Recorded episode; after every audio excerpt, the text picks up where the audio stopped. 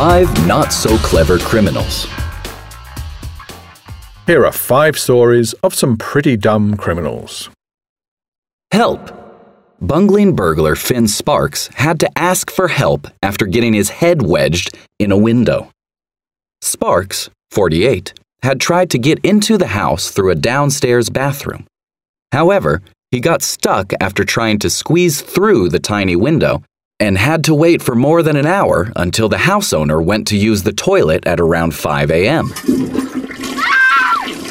Sparks, who has since been arrested, then begged the baffled victim to dial 999. Hungry. Hungry burglar Kieran Bridges was caught after he took a bite out of a cucumber and left it at the scene of the crime. Bridges, 22, broke into a greenhouse in the village of Preston and stole some gardening equipment. He then burgled the adjacent home, stealing several possessions, including the owner's retirement watch.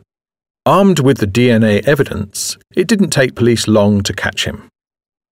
Chocolate. In a similar incident, Carl Hansbury was caught after he left a chocolate wrapper covered with his fingerprints in a house that he'd burgled. The peckish 18 year old snack paper was discovered by police as they were searching the building. Hansbury was apprehended shortly afterwards, but avoided a custodial sentence because of his age. Newlyweds. Newlyweds Barry and Claire Holt returned from their holiday to find that several items from their home were missing. They'd left a friend, Nigel Gibbons, in charge of the house while they went away for their honeymoon. As there was no sign of a break in, they asked Gibbons if he knew what had happened.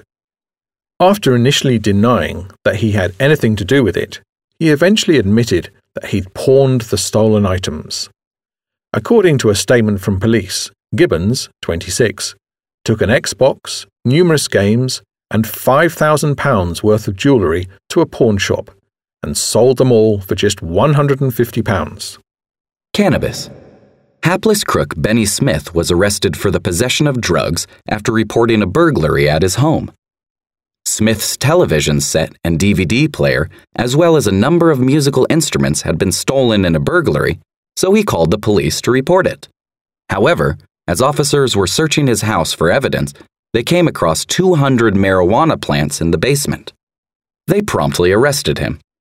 Smith was branded ridiculous by his own solicitor and called daft by magistrates. Smith admitted a charge of producing and possessing drugs. He said he had found out how to grow the drug from the internet. Google is a remarkable thing, he said during the trial.